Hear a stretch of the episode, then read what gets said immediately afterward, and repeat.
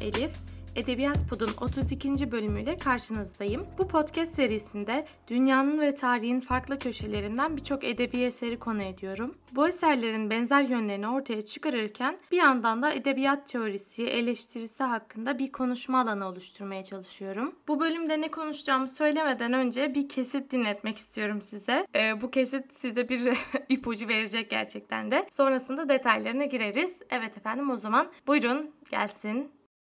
Evet. Dilber Hanım. Eğer ki ne, ben bu programda Evet. Hangi şarkıları istiyorlar Dilber Hanım sizden? Eski şarkılarım, yeni şarkılarım. Cezaevinde mesela en çok istenen 5 şarkıyı sayın diye rica etsem ne dersiniz acaba? zorunda mıyım?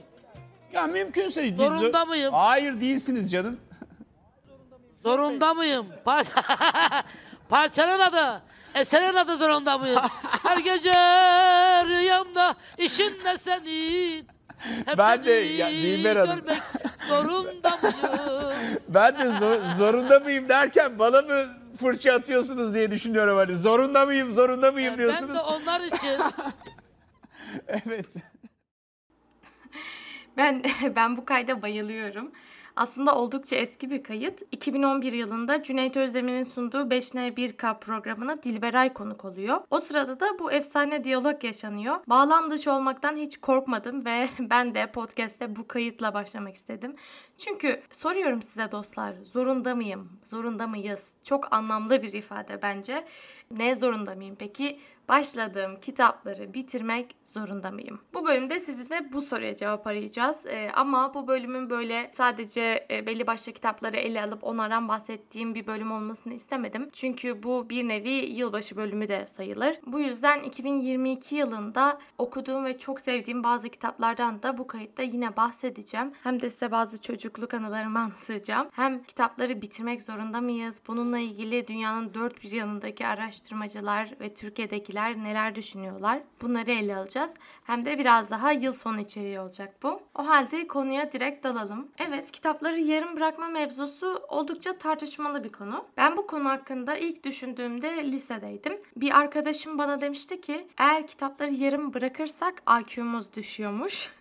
Bilmiyorum hani bunun bilimsel dayanağı nedir ama öyle bir şey dedi. Bu yüzden de başladığımız tüm kitapları bitirmek zorundaymışız. Bana o zamanlar çok mantıklı geldi bu. Ciddi ciddi böyle başladığım her kitabı beğenmesem bile bitirmek için uğraşmaya başladım. Ama bu iş gerçekten çok can sıkıcı.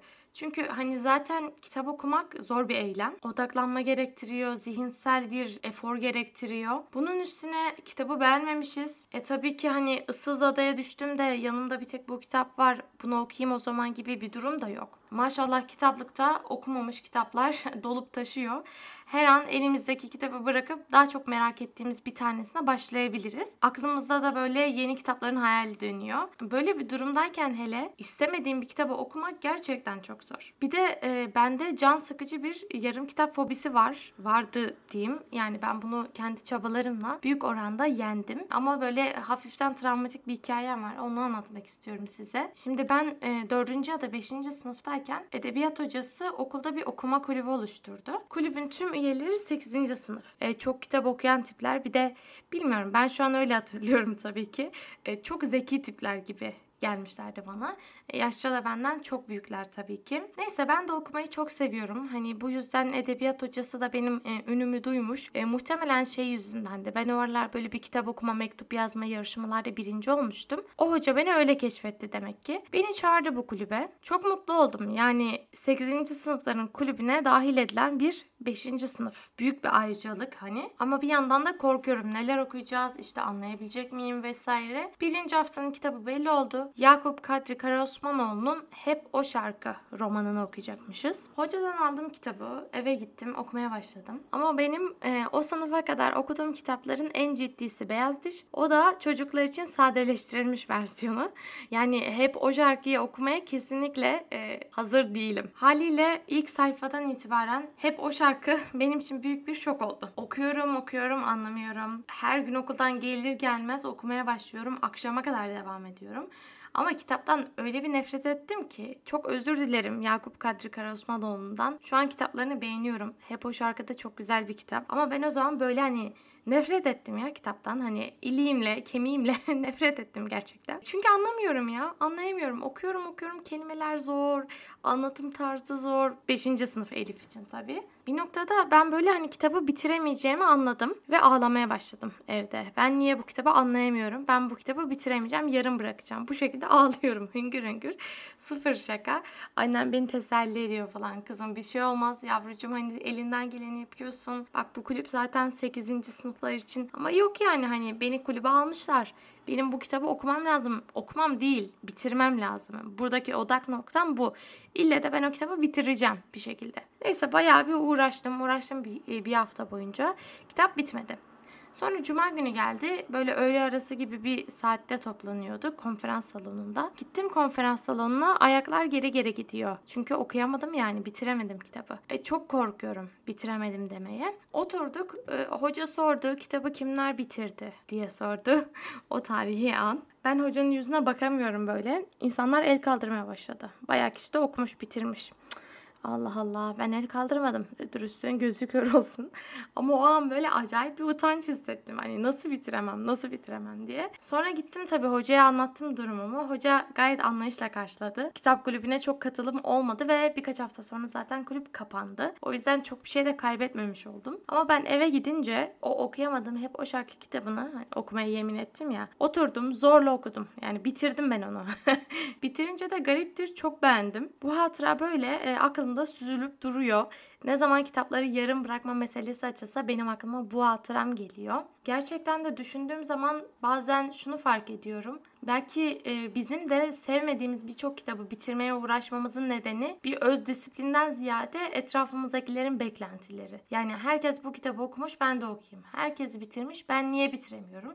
Bu tarz fikirler var birçoğumuzun aklında. Yetişkin bir insan olarak düşündüğümde bu senede en azından şunu diyebilirim ki kitapları bitirmek zorunda değilim. Buna ikna oldum. Bunların hepsi benim kişisel görüşlerim. Peki insanlar ne diyor? Hem Türkiye'de hem uluslararasında bu konuyla ilgili yazılmış çok yazı var. Herkes farklı bir görüş savunuyor tabii ki. Ben onları okudum sizler için. Derledim. Ee, ne diyor bu insanlar? Temel argümanlar nedir? Bunlara baktım. Şimdi onları size anlatmak istiyorum. İlk olarak The Hawking Index diye bir şey var. Yani Hawking Indeksi nedir bu? 2014 yılında bir matematikçi Amerikalı Jordan Ellenberg bu kişi bir araştırma yapıyor. Şu şekilde insanların hangi kitapları yarım bıraktığını ve kaçıncı sayfada bıraktıklarını anlamak istiyor. Bu yüzden de Amazon Kindle'ın bu e-kitap okuyucu var ya Kindle. Onun datalarını alıyor. Tabii ki nasıl aldı işte ne kadar aldı onu bilmiyorum ben. Fakat oradan inceleyerek insanların satırların altını çizme alışkanlıklarına bakarak şunu tespit ediyor. Bu insanlar şuraya kadar hep satırların altını çizmişler ama şu sayfadan sonra hiç altı çizili satır yok gibilerinden böyle bilgiler e, ediniyor. Ve bu bilgilerle de diyor ki bu insanlar bu kitabı yarım bıraktı. İşte bu insanlar bu kitabın %50'sini okuyup bıraktı. Böyle tespitlerde bulunuyor. Tabii ki çok kapsamlı bir çalışma değil. E, doğruluğu da şüpheli. Ama yine de birçok sonuca ulaşıyor. İnternette de hatırı sayılır bir içerik var bu Hawking Index ile ilgili. Alan Berg'in ulaştığı sonuçlardan biri Stephen Hawking'in Zamanın Kısa Tarihi kitabının en çok yarım bırakılan kitap olduğu olmuş ve daha da ilginci insanlar bu kitabın yalnızca %6.6'sını okuyormuş. Sonrasında hiç devam etmiyorlarmış. Ondan sonra e, Muhteşem Gatsby var ikinci sırada. O kitabın da %28.3'ü okunuyormuş sadece. Değişik bir veri daha buldum. O da şu. Açlık Oyunları serisinin ikinci kitabı. Ateşi Yakalamak kitabını. Okurlar %43.4 oranında okuyup bırakıyorlarmış. Bu neden bana ilginç geldi? Çünkü şöyle birincisi bu bir serinin ikinci kitabı. Yani ancak hani birinci kitabı okudum beğendim. ikinci kitabı okuyacak motivasyonum var diyen okur buna başlıyordur gibi düşündüm. Ve %43'ünü okumuş. Hani yarısını okumuşsun abla tamamlasaydın ya falan gibi düşünceler de oluştu bende. Ama tabii ki bunlar e, bana soracakları şeyler değil insanların. İnsanlar yarım bırakmış. Türkiye'deki verileri incelemek istediğimde çok güzel bir sonuçla karşılaştım. Bin Kitap diye bir site var. Belki çoğunuz duymuşsunuzdur. Bir nevi yerli Goodreads Ben bu siteyi biliyordum ama hiç hesap açmadım, hiç kullanmadım. Şimdi inceledim. Gerçekten benim ta 2015'te gördüğüm siteden çok farklı, çok gelişmiş bir siteyle karşılaştım. Hani tasarımı çok güzel, ne bileyim kategorileri çok hoş. Ben çok beğendim Bin kitabı. Şöyle bir olay varmış. Okuduğunuz kitap hakkında bir durum bildirirken 3 değil 4 seçeneğiniz var. Normalde Goodreads'te olan nedir? Okuyacağım, okuyorum ya da okudum, bitirdim. Bin kitap buna bir tane daha seçenek eklemiş. Yarım bıraktım diye. Bu çok güzel bir veriyi sağlıyor bize. Binlerce okurun kendi beyanıyla hangi kitapları yarım bıraktığını görebiliyoruz çünkü. Bu siteye göre Türkiye'deki okurlar arasında en çok yarım bırakılan kitap Suç ve Ceza Dostoyevski'nin. 10.400 kişi tam bu kitabı yarım bırakmış, bitirememiş. E, bu çok anlaşılır. Kalın bir kitap. Dünya klasiği, Rus klasiği. Çok çok normal yani e, okuması zor bir kitap bir noktada. İkinci kitap 8500 yarım bırakılma ile Kürk Mantolu Madonna. Bu da bir muhteşem Gatsby vakası bence. Yine hani ince ve akıcı ama çok çok popüler olduğu için ilgili ilgisiz herkes başlayıp bırakmış diye düşünüyorum. Devamında kitaplar tutunamayanlar 7500 kişi yarım bırakmış. Bunun hakkında yorum yapmaya gerek bile yok. Zaten Tuğla gibi bir kitap. Sonra 1984 geliyor. George Orwell. Devamında Milena'ya mektuplar var. Ben lisedeyken çok popülerdi Milena'ya mektuplar. Hala öyle midir bilmiyorum. Sanırım öyle. Listenin geri kalanını da hızlıca okuyayım. İlk 10 kitap bunlar. Sineklerin Tanrısı, Hayvan Çiftliği, Böyle Buyurdu Zerdüşt ve Yer Altından Notlar. Bu liste beni şaşırtmadı. Hani dünya klasikleri var, çok popüler kitaplar var. Bir insanlar bir hevesle başlamıştır ama sonunu getirememiştir diye düşünüyorum. Ama Bin kitabın bu özelliği gerçekten çok hoş. Yani nihayetinde bir kitap hakkında sadece okudum ya da okumadım gibi net şeyler söylemek çok zor. Arada başka bir sürü pozisyon var.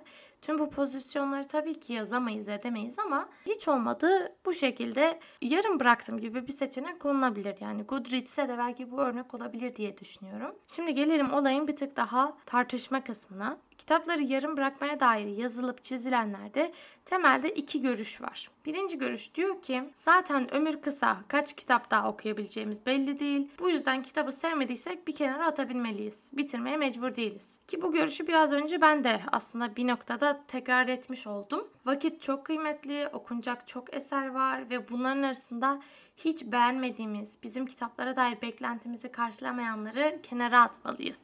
Tabi burada hani kitaplara dair beklenti deyince dikkat edilmesi gereken bir noktaya geliyoruz. Çünkü herkes kitapları farklı farklı amaçlarla okuyor. Bazı kitapları sadece eğlenmek için okuyoruz. Bazı kitapları bilgi edinmek için okuyoruz. Bu konuyla ilgili benim gördüğüm bir yanılsama var. O da genelde YouTube'daki bu hani productivity, verimlilik falan böyle kanallarda mevcut. O kanalların sahipleri çoğunlukla şöyle bir görüş savunuyorlar. Kitaplar insana bir şey kattığı için, bir şey öğrettiği için, onu daha verimli hale getirdiği için okunur. Tek amacı budur. Eğer bu kitap bana bir şey katmıyorsa ben bu kitabı hemen atıp gitmeliyim. Tabii bu görüş onlar için doğru olabilir şahsi olarak.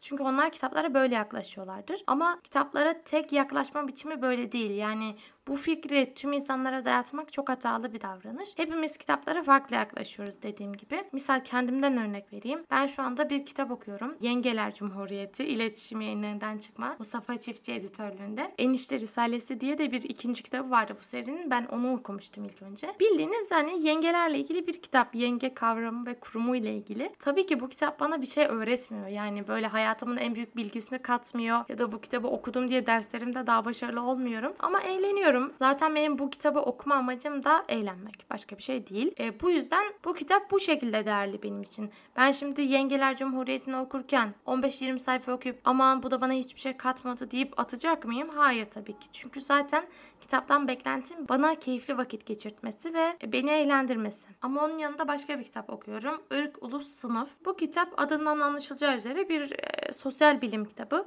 ve bana bir şeyler öğretiyor. Bana bir bakış açısı katıyor. Bu kitabı ben keyif almak için okumuyorum ya da eğlenmek için okumuyorum. E, o zaman tabii ki kitabı okuyunca ya işte hiç de eğlenmiyorum bu da ne sıkıcıymış deyip atamam. Evet yani bu nokta bence çok önemliydi. Bunu söylemek istedim.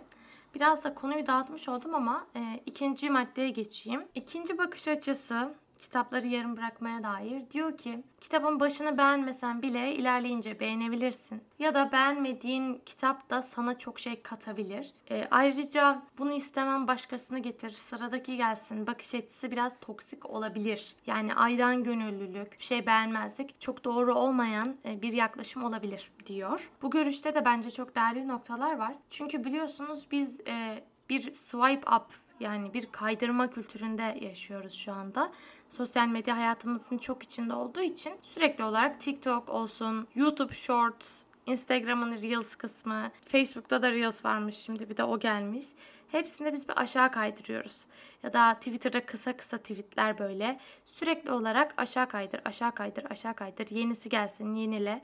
Böyle bir kültür içindeyiz. Ve beynimiz böyle çılgınlarcasına bir dopamin alıyor bu hareketlerimizden. Bu uzun vadede çok zarar verici bir şey aslında beynimize. Ama biz sosyal medyayı çok aktif kullandığımız için beynimiz yavaş yavaş buna alışıyor. Bu hıza ve bu doyumsuzluk, sabırsızlık haline alışıyor. Haliyle kitapları okurken de yine bu hale dönebilir. Bunu talep edebilir bizden beynimiz. Yani bir kitabın başına oturup iki kelime okuduğumuzda ay aman tamam sıkıldım başka bir kitaba geçeyim falan gibi bir moda girebiliriz. Bu noktaya dikkat etmek gerekiyor. Yani ben bir kitaba başladım hiç canım istemedi. Bir de uzun süredir kitap okumuyorsanız eğer hani o alışkanlığı kaybettiyseniz o zaman bu kitabın berbat olduğu anlamına geliyor. Hemen bırakayım gibi bir baştan savma bir tavır da çok iyi olmayabilir. Belki de yani problem kitapta değil de bizim dikkat süremizde işte odaklanmamızdadır. Bunu değerlendirmek gerekiyor. Ve şu da doğru bazen gerçekten de ilk sayfaları çok sıkıcı oluyor. Sonradan kitap açılıyor. Ya da böyle ilk sayfalarda özellikle roman okuyorsanız kitabın karakterlerini, mekanı size tanıttığı için o tanıttığı kısımlar böyle bir anda çok fazla isim, çok fazla mekan gibi bunaltıcı gelebiliyor. Ama devam ederseniz kitaba içine girdikten sonra çok güzel akıyor. Buna Yüzyıllık Yalnızlığı tabii ki örnek verebiliriz. Yüzyıllık Yalnızlık süper bir kitap. Benim çok çok sevdiğim bir kitap gerçekten. Ama baktığın zaman ilk sayfalarını okumak hiç de kolay değil. Çünkü sürekli isimler bir de birbirine benzeyen isimler. Olayı anlamaya çalışıyorsunuz. Bunlar insanı zorluyor tabii ki. Ama böyle bir 50-100 sayfayı okuduktan sonra emin olun fazlasıyla açılıyor metin. Peki ne yapacağız biz? Bu iki bakış açısının da çok doğru yönleri var dedik. Nasıl davranacağız? Bence burada kilit noktası adaletli olmak. Nasıl bir adaletten bahsediyorum? Şöyle. Eski bir e, kitap yarım bırakma fobisi sahibi birey olarak ben kendime bir yöntem geliştirdim. Hani bir kitabı okuyorum, yarım bırakacak gibiyim ya da işte bıraksam mı bırakmasam mı karar veremedim. O zaman birkaç kriterim var. Onlara göre değerlendiriyorum. Belki bu sizde de işe yarayabilir. Şimdi bir kitap okuyorum ya ve kitap sarpa sarıyor. O zaman şuna bakıyorum. Bu kitap kaç sayfa kardeşim? Mesela 100 sayfa diyelim. Hesaplaması kolay olsun. Ben bu kitabın %10'unu ya da 15'ini en az. O da en az diyorum. Aslında böyle %20 falan okusanız daha da ideal. Ama %15 okuduysanız okey. Ben bu kitabın ilk 15 sayfasını okudum mu? Yani daha 7. sayfadaysam ve aman bırakayım diyorsam belki de beynimin o Instagram'da, Twitter'da alıştığı hızı istediğim için böyle düşünüyorumdur. Fakat eğer bir kitabın %15'ini, %20'sini okuduysam ve hala beğenmiyorsam ve bu kitap iyiye gidecek gibi hissettirmiyorsa o zaman bırakabilirim. Eğer bu kitap kurgu dışıysa içindekiler kısmını açıyorum. Bakıyorum orada en çok ilgimi çeken, hoşuma giden başlıkları bulup gidip onları okumaya çalışıyorum. Sonrasında eğer bir kurgu dışı kitap değilse işte içindekileri okuyamıyorsam vesaire Goodreads, kitap yurdu gibi sitelere giriyorum ya da kitap analizi yapılan artık bin kitaba da bakabilirim. Yeni bir yer keşfetmiş oldum. Bu sitelere bakıyorum ve bu sitelerdeki yorumları okuyorum birazcık. Onlar beni belki motive edebiliyor devam etmem konusunda. Özellikle iyi yorumlar yazıyorsa. Tüm bunları yaptıktan sonra hala kitaba karşı bir umut yoksa ben açıkçası yarım bırakıyorum. Ama başka bir durum söz konusuysa yani şöyle ben şimdi bu kitabı okumaya başladım diyelim ki. Yarısına kadar falan okudum ve iyi gitti. Aslında kitabı beğendim. Ama araya başka işler girdi, başka kitaplar girdi, süre girdi, kitabı unuttum vesaire ve geri kalan sayfaları bitiremiyorum. Eğer size de bu durum oluyorsa ki gerçekten bu durum bana çok sık oluyor. Özellikle de hayatımın yoğun olduğu dönemlerde. Ben o zaman farklı bir yöntem izliyorum. Şöyle yapıyorum. İki tane okuma stili var. Birincisi skimming, İkincisi de scanning. Skimming aslında göz atmak gibi bir şey. Yani hızlı bir şekilde kitaba bakarak böyle genel hani ne diyor bu kitap diye hafif bir şekilde anlamaya çalışıyorsunuz ama hızlıca. Scanning'de biraz daha vakit ayırıyorsunuz. O kitapta en önemli yerleri okumaya çalışıyorsunuz. Yani kitabın verdiği en önemli mesajları, bilgileri ya da bu bir hikaye ise o hikayenin devamını anlayabilecek kadar okumaya çalışıyorsunuz. Ben bu iki yöntemi uyguluyorum. Yani eğer bir kitabı yarısına kadar okuduysam ama sonra devam edemiyorsam öncelikle bir scanning yapıyorum. Hızlıca bakıyorum. Sonra biraz umut varsa skimming'e geçiyorum ve her kelimeyi okumaya odaklanmıyorum. Sayfayı hızlıca okumaya çalışıyorum. Bunu neden yapıyorum? Hiç yapmaya da bilirim, bırakabilirim. Ama açıkçası böyle zaten yarısına kadar okumuşum. Ne olacağını da biraz merak ediyorum. Ama okumaya takatim yok ya da bıkmışım bu kitaptan, bunalmışım. Böyle bir hissiyat içindeyim. O zaman bunu yapmak benim hoşuma gidiyor. Hem kitabın sonunu öğrenmiş oluyorum ya da işte bir kurgu dışı kitapsa temel mesajlarını anlamış oluyorum. Hem de o kitabı bitirmiş oluyorum. Eğer ben desem ki hayır ben bu kitaba normal devam edeceğim. işte tüm satırlarını okuyacağım. Muhtemelen aylar sürecek. Kafamda böyle bir açık görev gibi olacak o. Sürekli onu hatırlayacağım. Başka bir kitaba başlayamayacağım belki bu kitabı bitirmedim diye. Ve bir noktadan sonra kitaptan iyice nefret edeceğim. Böyle bir noktaya gitmeden ben hızlıca okumayı tercih ediyorum. Ama hani skimming yaptınız, scanning yaptınız, hala illallah ettiniz böyle bu kitabı okumaz olaydım modundasınız. E, lütfen bırakın o kitabı yani. Hiç okumaya da gerek yok diye düşünüyorum. Benim yarım bırakma üzerine de söylemek istediklerim bunlar. Umarım faydalı olmuştur. Çünkü bu e, kitapları yarım bırakma olayı bir de işte gereksiz kitap alma olayı. Bunlar biz kitap severlerde hep olan şey. Özellikle çok kitap okuyan insanlar haliyle çok kitap yarım bırakıyorlar. Bu konuyla ilgili de konuşulması lazım, bir dertleşmek lazım diye düşündüğüm için bu bölümü hazırladım. Ama bitirmeden önce 2022 yılındaki okuma performansımla ilgili ve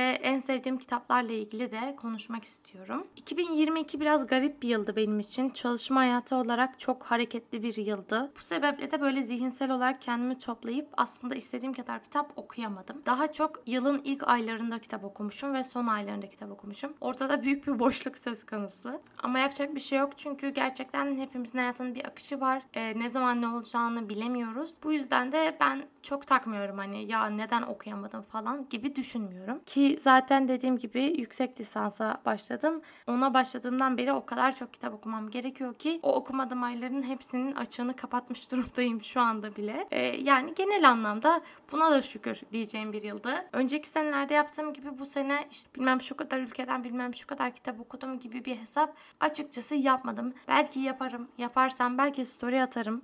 Ee, Instagram'da falan paylaşırım. Ama bu podcast'te bunu değil de en sevdiğim kitapları söylemek istedim bu sene. Kurgu kitaplar ve kurgu dışı kitaplar olarak ikiye ayırdım. İlk kategori kurgu kitaplar. Dokunmadan kitabı. Nermin Yıldırım'ın bir roman. Bu kitabı gerçekten çok beğendim. Podcast'ta bahsetmedim ama sonrasında ben Nermin Yıldırım'ın misafir kitabını da okudum. Görünen o ki Nermin Yıldırım benim favori yazarlarımdan birisi olma yolunda hızla ilerliyor. Ee, gerçekten kalemini çok sevdim. Çok sakin, çok güzel, çok keyifli romanları var. Bir diğer yeni başladığım yazar e, Koba Abe. Onun Başkasının Yüzü kitabını dinledim Storytel'den. Çok beğendim. Ee, hem içinde bir felsefesi olan bir kitap yani yüz hakkında, deri hakkında konuşan bir kitap. Hem de güzel bir kurgusu vardı. Şu anda da aynı yazarın Kumların Kadını kitabını dinliyorum. Diğer kitaplarını da okumayı, dinlemeyi düşünüyorum. Koba Abe'yi de çok sevdim. Bir diğer favori kitabım O Gece Gördüm Onu. Bu kitaptan bahsetmiştim ben çoklu anlatıcılarla ilgili olan podcast bölümünde. Dragoyan Çar'ın Slovenyalı bir yazar. Bu kitapta bir savaş anlatısı diyebilirim. Ee, ama hani savaştan ziyade bir kadın ve adamın arasındaki ilişki üzerine yazılmış bir kitap. Çok güzel bir kitapta her şeyle, anlatımıyla, e, konusuyla çok beğendim. Kesinlikle tavsiye edeceğim bir kitap. Bir diğer kitap Parçalanma, Çiniva Acebe'nin. E, bu en meşhur herhalde bu kitaplar arasında. Ben bu sene okudum. Diğer kitaplarını da okuyacağım serinin inşallah zamanla. Çok beğendim. Zaten birçoğumuz konusunda duymuşuzdur. Post kolonyal edebiyatın bir parçası. Afrika'da bir kabilenin sömürülme hikayesini anlatıyor. Ama parçalanmada sevdiğim şey o sömürülmeden önceki süreci yani kabilenin kendi inançlarını ve yaşam biçimini çok güzel aktarması oldu. Kurgu dışılardan ilk olarak Türklük Sözleşmesi Barış Ünlü'nün ben bu tarz konulara çok e, ilgi duyuyorum. İşte milliyetçilik olsun, Türk kimliğinin oluşumu olsun, Türkiye'nin modernleşmesi bu tarz konular benim ilgi alanlarım ve bu kitapta aslında Amerika'daki whiteness yani beyazlık çalışmalarına neden beyazlık? Hep siyahlık çalışılıyor yani. Bu sefer birileri de beyazlık çalışmış. Türkiye'de de işte hep Kürtlerle ilgili çalışılıyor. Birisi de Türklerle ilgili çalışmış. Barış Ünlü bu whiteness çalışmasını Türkiye'ye uyarlamış. Çok hoş bir çalışma. Okuması çok çok kolay değil. İlgi duyuyorsanız ama çok hoşunuza gider. Bir diğer kitap, bu herkesin okuyabileceği bir kitap. Kadın Yok Savaşın Yüzünde Svetlana Alexiyevich'in kitabı. Belaruslu bir yazar. Bu kitabı da belki birçoğumuz duymuşuzdur. Çünkü Svetlana Aleksiyevich Nobel aldı bu kitaptan sonra.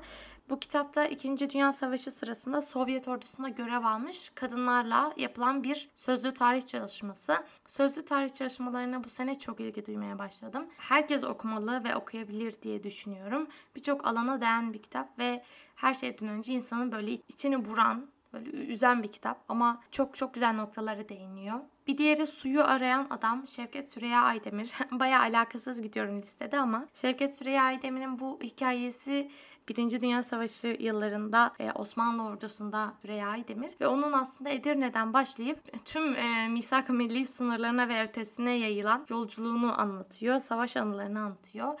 İlginç bir ömür, ilginç bir ömür. Ee, sadece o savaş yıllarını değil tabii ki sonrasında Şevket Süreyya Aydemir'in düşüncelerini, e, Cumhuriyet'in ilk yıllarındaki durumları falan da anlatıyor. Çok yönlü, çok ilginç bir karakter Şevket Süreyya Aydemir. İçinde de Anadolu'nun özellikle hiç bilmediğiniz yönleriyle tanışabiliyorsunuz. E, bu yüzden bu kitabı da tavsiye ederim. Yani bir anı kitabı okuyacaksanız bence bunu okuyabilirsiniz.